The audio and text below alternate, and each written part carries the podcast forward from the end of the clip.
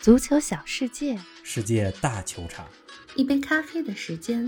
陪你聊足球，但不止于足球。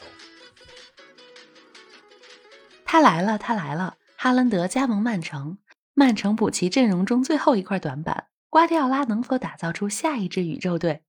小时候穿八神的曼城球衣训练，爱吃挪威家乡中餐厅的甜酸鸡，充满人格魅力和胜利渴望的哈兰德，还有哪些不为人知的故事？曼城离英超冠军更进一步，利兹联保级形势岌岌可危。国米捧起意大利杯，滕哈格用冠军谢幕阿贾克斯。更多精彩内容尽在本期足球咖啡馆。听众朋友们，大家好，欢迎来到新一期的节目。冯老师你好啊，这周没有欧冠，但这周感觉你比有欧冠的时候还忙啊。林子好，听众朋友们大家好，可不是嘛？本来以为这周不用熬夜，没有欧冠，是啊，但一看这赛程啊，英超有好几场关键的补赛，意大利杯还有决赛，再加上这周中的两个大新闻，哈兰德加盟曼城，欧冠改制方案也确定下来了，得这就甭睡了，真是。话题很多，但是焦点只有一个，那就是哈兰德加盟曼城。是的，不过看了今天凌晨的比赛啊，曼城客场五比一大胜狼队，德布劳内大四喜，而且这四个球都是他亲自参与了发动进攻，最后完成了进球。看完之后我就在想，丁丁德布劳内把这假九号位打得这么好，曼城还需要哈兰德吗？哎呀，冯老师，今天知道说哈兰德，我可是准备好了十个问题啊，要不要来个十问十答？我以为你要实问哈兰德呢，原来你要问我。是啊，得，咱们开始。哈兰德受到大部分球迷的关注啊，大概是从三年前开始，也就是他效力萨尔茨堡红牛期间，在欧冠当中连续五场进球开始。我这第一个问题就是，通过将近三年的观察。在你心目当中，哈兰德是一位什么样的球员呢？哈兰德呀，我觉得他有着阿兰·希勒般的终结能力，有着卢卡库般碾压后卫的身体优势，嗯，有着大因扎吉般的跑位，还有着伊布般的打进诡异进球的灵感，评价很高啊。哈兰德有着一颗勇敢的心，冠军的心，但他呢，也有着孩子般的天真。他不是第二个谁，他就是哈兰德。像你所说呢，我是从萨尔茨堡红牛时期开始关注哈兰德的。嗯，二零一九二零赛季他打欧冠小组赛，我记得是连续五场比赛吧，都有进球。是的，对手呢包括了比利时的根克、那不勒斯，还有利物浦。那在奥地利期间呢，他二十七场比赛进了二十九个球。后来到了多特蒙德，刚加盟多特蒙德的时候呢，二零二零年初，那时候呢疫情还没开始。我记得我看了他在德甲的前三场比赛，那三场比赛里他进了七个球，多特连续三场比赛打进五球，简直就是一个进球机器。哎，真是。那么到现在为止呢，哈兰德效力多特蒙德两年多的时间了，八十八场球，八十五个进球。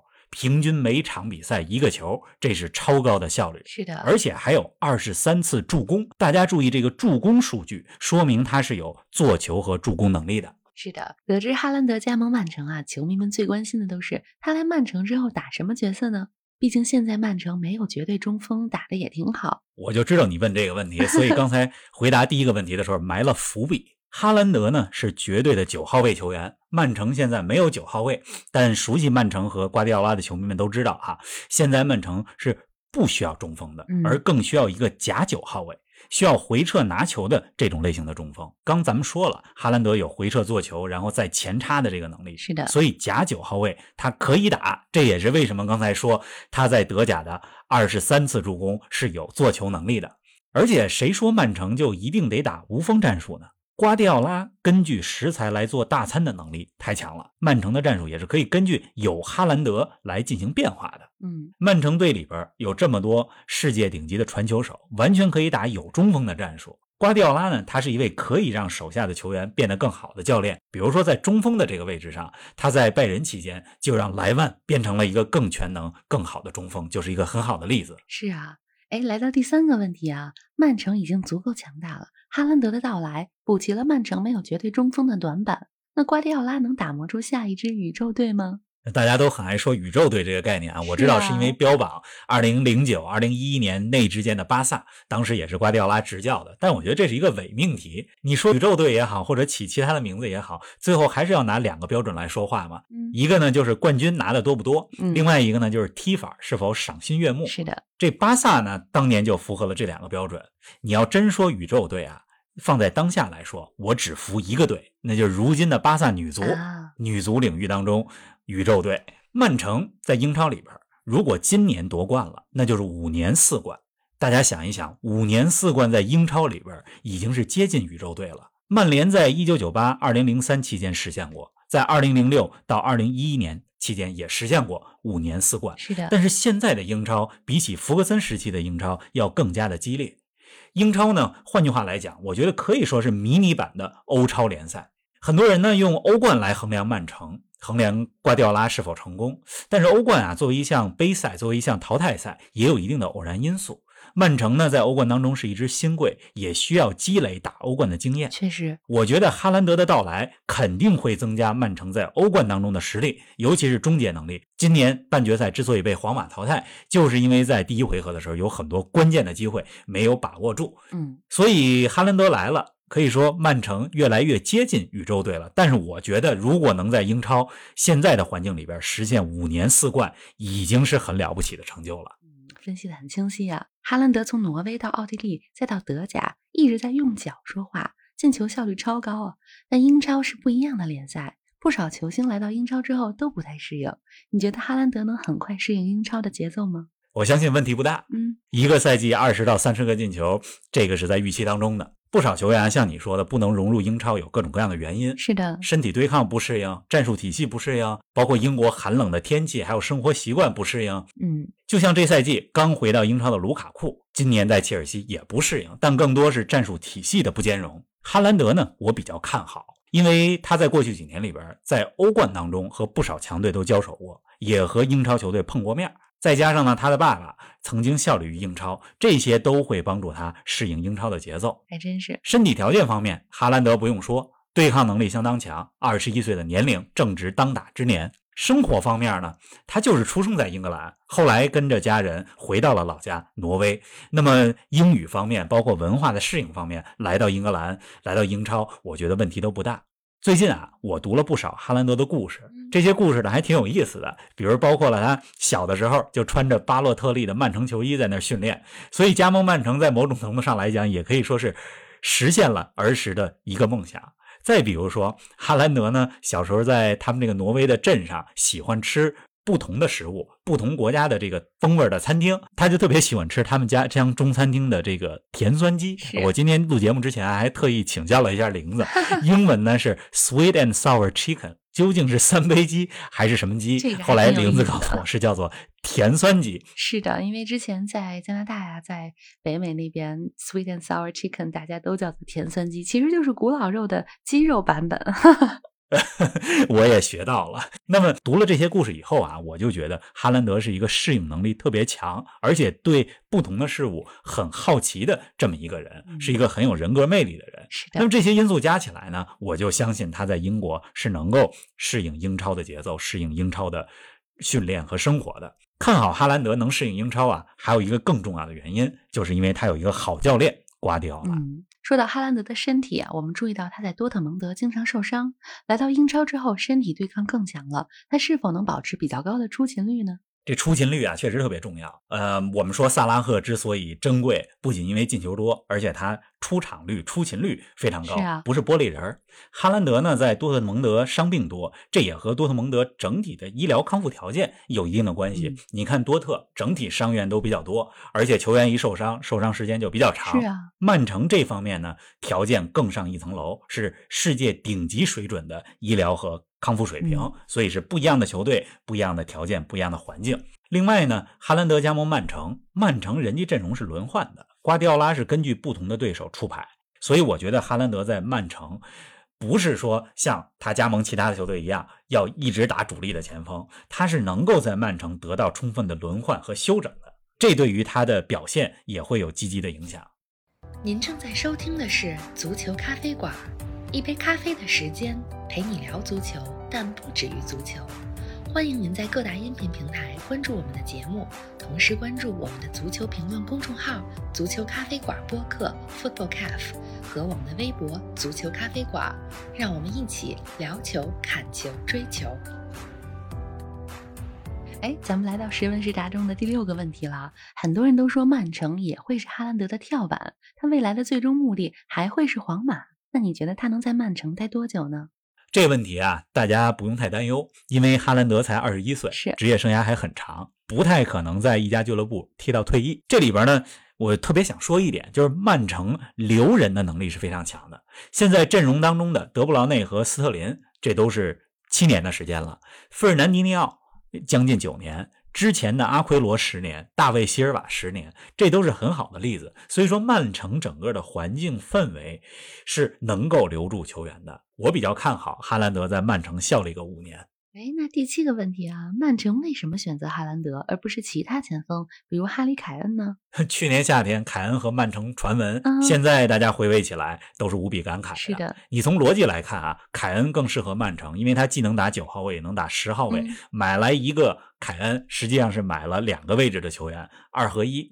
去年没能来呢，有很多因素，比如说热刺这边列维一直在要价。哎，大家别忘了啊，曼城去年还考虑过 C 罗，是啊，但是 C 罗呢，最后时刻在福克森和费迪南德的劝说之下，没来曼城，去了曼联。我觉得对曼城和瓜迪奥拉来说啊，不仅是要买适应现在战术体系的球员，而且还要买能丰富他们打法、带来新东西的球员。而哈兰德就符合这样的要求，他的冲击力、爆发力、门前的终结能力是无人能比的，再加上二十一岁的黄金年龄，为什么不买呢？说的也是啊。哎，除了哈兰德之外，你觉得曼城今年夏天还会对哪些位置进行补强呢？曼城已经足够强了，但是曼城的一队阵容啊，其实也就是十七八个人在打，每一个人的质量都很高，但是阵容实际上没有那么庞大，是的，不像利物浦能有二十多个人轮换着打，人数呢确实没有那么多。曼城呢，今年冬窗的时候买来了河床的前锋阿尔瓦雷斯，嗯但又租回到河床了。如果不出意外的话，今年夏天会让他来到曼彻斯特。锋线上啊，据说热苏斯要走，斯特林的前途也不好说，所以我觉得曼城的锋线还是可以进一步补强的。那除此之外呢，中后卫的位置上，我觉得曼城也应该储备更多的人选。你看，最近随着几个后卫的受伤，今天凌晨对狼队的比赛，费尔南迪尼奥都客串去打中后卫了。是啊，哈兰德加盟曼城势必会掀起英超强队的新一轮军备竞赛。其他强队看到曼城买来大杀器了，他们会有什么动作呢？咱们现实一点说啊，嗯下赛季能和曼城掰手腕的，在英超当中就剩利物浦了。真是因为切尔西在调整，曼联呢更在调整，阿森纳和热刺的实力和短期目标都是前四，只剩下利物浦能和曼城下赛季争冠。是的，那咱们就说说利物浦要补强哪儿吧。利物浦现在要补强的就是一个位置，八号位，就是一个类似于德布劳内、京多安这样球员的位置。嗯目前利物浦是没有的，尤其是在维纳尔杜姆去年离开了利物浦去了大巴黎之后，八号位的位置始终是利物浦的一个软肋，所以我觉得利物浦可以考虑补强一下这个位置。咱们等着看一看是不是这样。哎，最后一个问题啊，有了哈兰德，曼城能拿欧冠吗？嚯，这问题越来越直接了啊。呃，我觉得能，我相信最好的球队在他最好的时期应该能拿一次欧冠的冠军。欧冠啊，咱们都说叫欧冠联赛，但是我始终认为欧冠是一项杯赛，嗯，因为十六强之后都是淘汰赛嘛，是的，对吧？这也有一定的偶然性。刚才咱们分析了，今年曼城欧冠出局跟他们门前把握机会能力不是很强有直接的关系。你看对皇马的两回合的比赛，首回合曼城在场面上占据完全的优势，如果多抓住一两个机会，不应该是带着一个球的优势去博大雾。嗯，对吧？哈兰德的到来能解决门前终结能力的问题。嗯、有时候到了欧冠淘汰赛最关键的时刻，比赛结果就是在电光火石之间决定的。是啊。哈兰德能够帮助曼城，我看好曼城未来三年夺欧冠。既然说到欧冠啊，咱们就来聊聊欧冠改制。北京时间五月十一日，欧足联官宣了二零二四至二五赛季开始的欧冠竞赛规程，其中最受关注的就是增加的四个席位如何分配。你说的没错，这才是关键。是啊欧冠改制有很多变化，比如小组赛从六场增加到八场，然后赛制呢采用瑞士轮，八场比赛里边呢面对不同的对手，但这都不是关键。嗯大家关注的是新增加这四个名额归谁？对呀、规则出来了，取消了之前底蕴队的这个规则。底蕴队呢是说，过去五年欧战积分比较高，但是没通过联赛进军欧冠的球队能直通欧冠，比如曼联、阿森纳、热刺都等着这样的机会呢。最终没有采用底蕴队，哎，嗯最终定下来的这个分配方案呢是四个名额新增，一个呢给欧战积分排名第五的联赛，这个联赛当中的第三名，嗯也就是现在的法甲第三。直通正赛；一个呢给资格赛当中的冠军组球队，就是五大联赛之外的球队，咱们增加一个资格赛的名额，通过资格赛直接进军正赛。剩下的两个呢有点意思，按照此前一个赛季各大协会球队在欧战表现当中的分数来排名，排名前两个的多增加一个欧冠的席位。比如说英超有七个队参加欧战，那就这七个队的欧战总积分除以七。对吧？各个联赛一排名，排前两个的多一个欧冠名额，还挺复杂。哎，虽然这个规则到二零二四年才开始使用，但咱们假设一下，按照这个算法，放在当下这个赛季，欧战积分排名前两位的是英超和荷甲，得英超还是赢家呀？对，所以说欧足联很会嘛。这规则一出，明眼人都知道，英超球队在欧战当中积分大概率事件就是前两位。是啊，实际上就是多给了英超一个欧冠席位，四个变五个。对呀。为什么说欧足联很会呢？你看这么个规则，听起来保证了公平性，对吧？但同时又保证了一些大协会、大俱乐部的利益。是的。我觉得从公关和营销的角度来说，挺巧妙。很聪明，嗯。那从竞赛的角度来说呢，对吧？谁也说不出来什么，也鼓励了。球队更加重视欧洲的三大杯赛，因为除了欧冠以外，欧联杯、欧会杯的战绩也在刚才咱们说的欧战积分的考量当中。咱们今天晚上的 B 站直播呀，可以跟大家多说一说这个欧冠改制的事儿。是啊，看来今晚的 B 站直播，冯老师要和大家聊的还真不少。大家记好时间，晚上八点半。没有欧冠的这一周，赛事和话题还是这么多啊。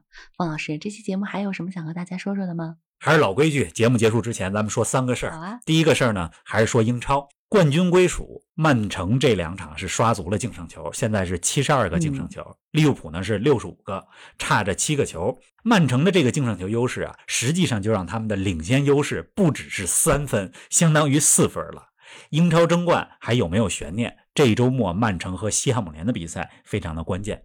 那利物浦呢，这周末要打足总杯，周六晚上对切尔西。英超啊，我多说一句，就是利兹联，咱们很多球迷很喜爱的利兹联，保级形势岌岌可危，现在倒数第三，三十四分，而且相比于伯恩利和埃弗顿，利兹联是多赛一场的，只剩两场球了。我觉得现在利兹联问题比较大，最近两场保级的关键战不仅输球，而且比赛当中还有人被红牌罚下。上一场呢是队长艾林，今天凌晨比赛当中呢是丹尼尔詹姆斯，挺令人担忧的。是的，利兹联的主教练马西也说了，我们绝不放弃，要像甘地一样相信，像拳王阿里一样战斗。你听说这话特别像美国人，特别马西也确实是美国教练。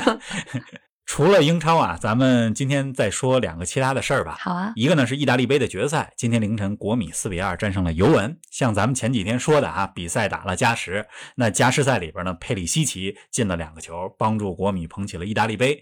这场球啊，看的过程当中，我最大的感受就是，这么多年了，尤文怎么还是这种打法，比较保守的打法，退回到本方禁区里边的防守，嗯，离先进的潮流越来越远。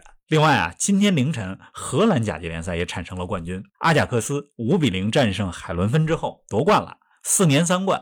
之所以说是四年三冠，是因为二零一九二零赛季因为疫情的那个赛季啊，荷甲取消了最后的冠军，所以阿贾克斯算是三连冠吧。嗯，在荷兰三连冠也没有想象当中的那么容易，荷甲这几年竞争也挺激烈的。今天凌晨主场夺冠。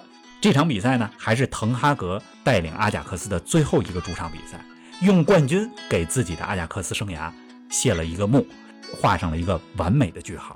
下一站老特拉福德。是啊，好了，咱们今天就说这么多，今儿夜里还得熬夜，还得继续啊，北伦敦德比啊。是啊，你说这没有欧冠的一周，可不比有欧冠还忙吗？嗯，晚上直播见吧，直播完了以后咱们再各自看球。好的，今天晚上不见不散。